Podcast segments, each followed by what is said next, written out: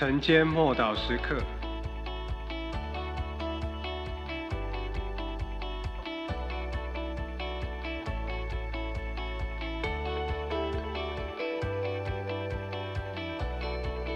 信实，加拉太书五章二十二到二十三节，圣灵所结的果子就是仁爱、喜乐、和平、忍耐、恩慈、良善、信实、温柔、节制。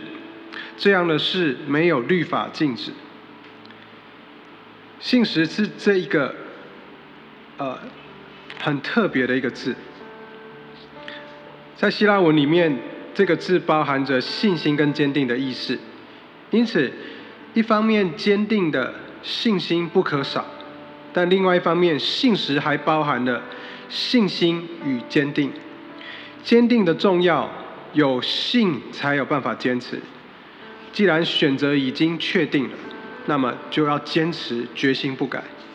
不但用在承诺上面，也是用在个人降服在神的面前，就是对着人，也对着神。信实就是无私，其反面就是不忠实。不忠实的本质就是自私，不忠实的人。可以说是以自我为中心，焦点全在自己的身上。只要什么是对自己有利的，我就会按着我自己所期望的去做。倘若我什么都得不到，我就放手，什么都不管，因为我只忠于我自己。在生意的商场上，如果有伙伴背信，大概原因就在此。国家跟国家之间违反条约。很多原因，最根本的动机也在于此。这就是为什么关系会破裂。尽管理由很多，但过错总是会推给另外一方。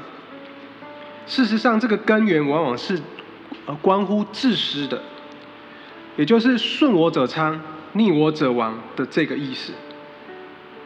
背叛、出卖，或许是最卑鄙一种最公不公不义的行为。当原来本来应该可以是可靠的、忠心的朋友，后来竟然翻脸、扯后台。面对那些被出卖者来讲，无疑是把脚踏在最危险的地方，一切变得混乱不堪。当一个人猛然发现被朋友所欺骗、背叛，有如天地变色，落入痛苦渊源。因此，背叛可以说是人间的十恶之罪。另外一方面，信实则是多么的美好。信实驱赶忧虑，可以带来可靠的氛围。信实带有散播的能力，能够影响整个团体，甚至是整个教会、整个国家、整个时代，可以传递到下一代。